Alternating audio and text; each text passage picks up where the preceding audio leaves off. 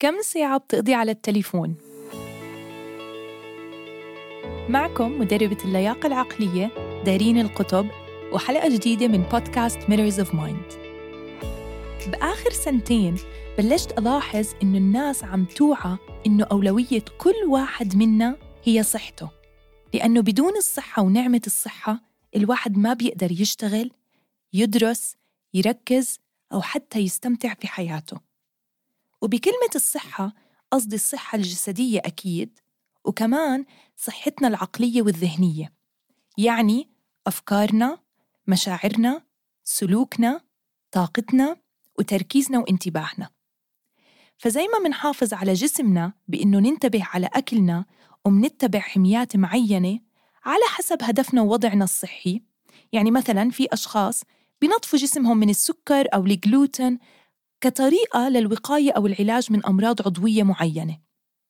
مهم كمان ننظف ونعمل حمية أو ديتوكس لعائلنا. لنحافظ على صحتنا العقلية والنفسية. ولقيت إنه أسهل طريقة للديتوكس هو إنه نبعد عن أكتر إشي بنستهلكه اليوم اللي عم بيأثر بطريقة كتير سلبية على عقلنا وأفكارنا ومشاعرنا. التليفون. التليفون اللي صار البست فريند لكل واحد منا وإذا اختفى عن نظرنا دقيقة واحدة بسبب لنا توتر كبير.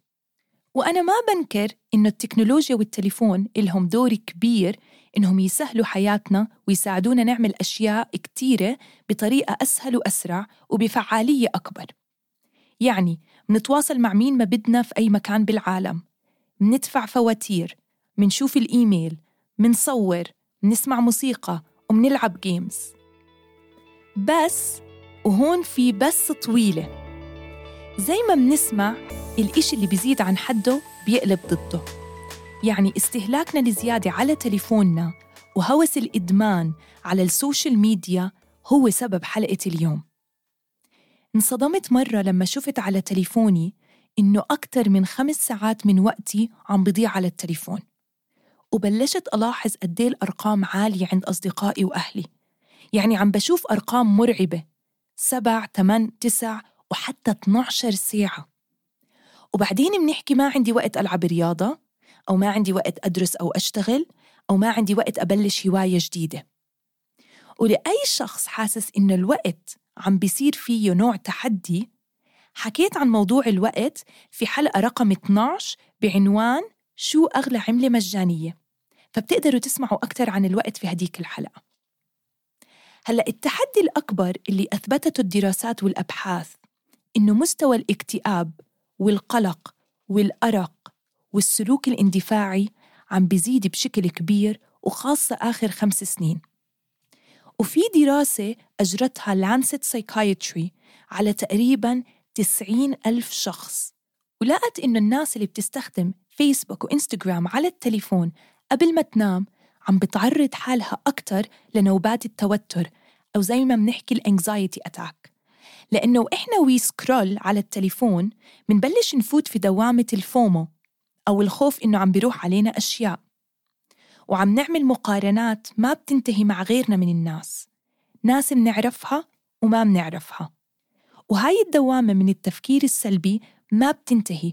لأنه مصدر هذا الإشي معانا طول الوقت اللي هو تليفوننا. وبعدين منستغرب ليش أنا دائما متوتر؟ ليش أنا دائما زعلان؟ ليش أنا دائما قلقان؟ أو ليش أنا حاسة بالوحدة؟ وأنا لقيت إنه الحل مش ما يكون عندنا تليفون أو ما نستخدمه لأنه أبدا هذا مش إشي واقعي ومنطقي اليوم. الحل إنه أنا أتحكم بتليفوني واستخدامي إله مش التليفون هو يتحكم فيي وفي وقتي وطاقتي وتركيزي. يعني أستخدمه لما أنا بحتاج إني أستخدمه وآخد وقت للراحة منه وما أعتمد عليه في كل حالاتي.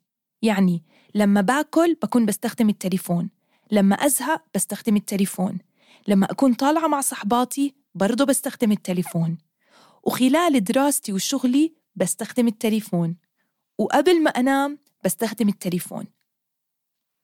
عشان هيك أنا اليوم رح أشارك ثلاث خطوات بسيطة وعملية أنا عم بعملها وعملت فرق كبير بحياتي ليصير عندي إدارة أفضل لحالي إحنا بنعرف إنه أساس أي تغيير هو الوعي والإدراك فأول خطوة هي إني أعرف أنا شو عم بستهلك على التليفون يعني الساعات الطويلة على التليفون وين بتروح؟ إنستغرام؟ نتفليكس؟ تيك توك؟ أو على ال games بعدين بدي أحدد ليه بستخدم هاي ال applications للتسلية بس؟ هل هي جزء من شغلي؟ هل بستخدمها دايما لأتواصل مع ناس معينة؟ لأنه كل شخص له اهتماماته وأهدافه من استخدام ال applications على التليفون أنا مثلا ما بزبط أحكي أنا رح أبطل أستخدم إنستغرام لأنه بالنسبة لإلي هي أداة تسويق بستخدمها لأتواصل مع الناس والمؤسسات وأشارك أفكاري وأروج لشغلي. بس مثلا أي أبليكيشن ما بيفيدني ومش ضروري يكون على تليفوني لأنه بيسرق وقتي ممكن أبلش ألغيه لأفضي وأنظف المساحة في التليفون وأقلل النوتيفيكيشنز اللي بتوصلني. الخطوة الثانية هي إنه أحدد أماكن وأوقات معينة للتليفون. يعني زي كأني بدي أعمل حدود لأخلق خطة وتوازن لحالي في حياتي. وطبعا هاي بتختلف من شخص للتاني. قرأت مرة على موقع The Guardian إنه أكثر من 25% من الناس تستخدم تليفونها خلال أول دقيقة من ما تصحى. وأكثر من 50% من الناس تستخدم تليفونها خلال أول عشر دقايق من ما تصحى. مش هاي إشارة للإدمان؟ أول عشر دقايق لسه عم نكون عم نصحصح. يعني هرمون الميلاتونين اللي مسؤول عن تنظيم النوم لسه بيكون عم بينفرز بجسمنا. ففعليا جسمنا لسه في حالة استيقاظ. وإحنا طبعا منكون فوتنا حالنا في الأخبار وال emails والمسجات وال stories على إنستغرام. عقلنا أبدا مش مهيأ لهذا النوع من التغيير المفاجئ. فجأة في حالة نوم بعدين لأخبار أخبار أخبار. والضريبة اللي مندفعها هي قلة قدرتنا على التركيز الانتباه وحتى التذكر. أنا مثلا صحباتي بيعرفوا ما بستخدم تليفوني لا أول ساعة ولا آخر ساعة في النهار. ولألتزم صارت غرفة النوم مكان ما بفوت التليفون عليها لأنه إذا مش موجود في غرفتي ما رح أستخدمه. هلأ طبعا بتبلش الحجج تشتغل. كيف بدي أصحى ما أنا بدي ألارم أنا اشتريت ألارم وحطيت جنب تختي وهيك صرت أقدر أشوف الساعة وبرن الألارم الصبح على الوقت اللي بحطه عليه. جد لاحظت قديه أريح أبلش نهاري وأنهي نهاري مع حالي. وللناس اللي بتحكي ما عندي وقت لنفسي هي اقتراح عملي لوقت معين كل يوم تكونوا مع حالكم. أنا فعلا بلشت ألاحظ إنه نومي صار أحسن. بصحى في نوع من الراحة لأنه حواسي الخمسة عم ترتاح. عقلي نوعا ما عم بيرتاح بدون كمية المعلومات والصور والكلمات من شاشة التليفون. كمان شغلة بعملها ويمكن كتير من متابعيني على إنستغرام صاروا يعرفوها عني هي my digital detox day بآخر يوم من كل شهر ما بستخدم أي من my social media accounts وبطفي ال notifications من موبايلي. هاي طريقتي لآخذ break ووقت للراحة من ال applications والسبب أول إشي بحب أدرب حالي على الالتزام بعادة تخدمني وتخدم وقتي وما يكون عندي تعلق بهاي ال applications والسبب الثاني لأنه آخر يوم بالشهر بحب أعطي وقت لأراجع أهدافي الشهرية وأحتفل بإنجازاتي وأحدد أهداف للشهر الجاي بدون أي نوع من التشتت. وصار لي ملتزمة على هاي العادة تقريباً ثلاث سنين. وحبيت كيف كتير أشخاص صاروا يعملوها معي كمان فيعني صارت كأنها ترند جديد إنه كل آخر يوم من كل شهر نعطي حالنا وقت لحالنا. وهاي العادة علمتني كيف فعلاً أصير أعيش اللحظة أكتر بدون أي نوع من التشتت والضغوطات العصبية على عقلي. يعني كتير بتصدف ب my digital detox day بيكون عندي موعد معين مثلا. وأنا بستنى دوري صرت بدال ما أستخدم ال social media صرت يا أقرأ كتابي أو أحكي مع أشخاص في غرفة الانتظار أو ببساطة ما أعمل إشي وآخد وقت بريك مو ضروري طول الوقت وجهي في تليفوني. ومو ضروري كل دقيقة تكون عم بستهلك معلومات وأخبار. يعني يا عم بقرأ بسمع أو بحضر إشي.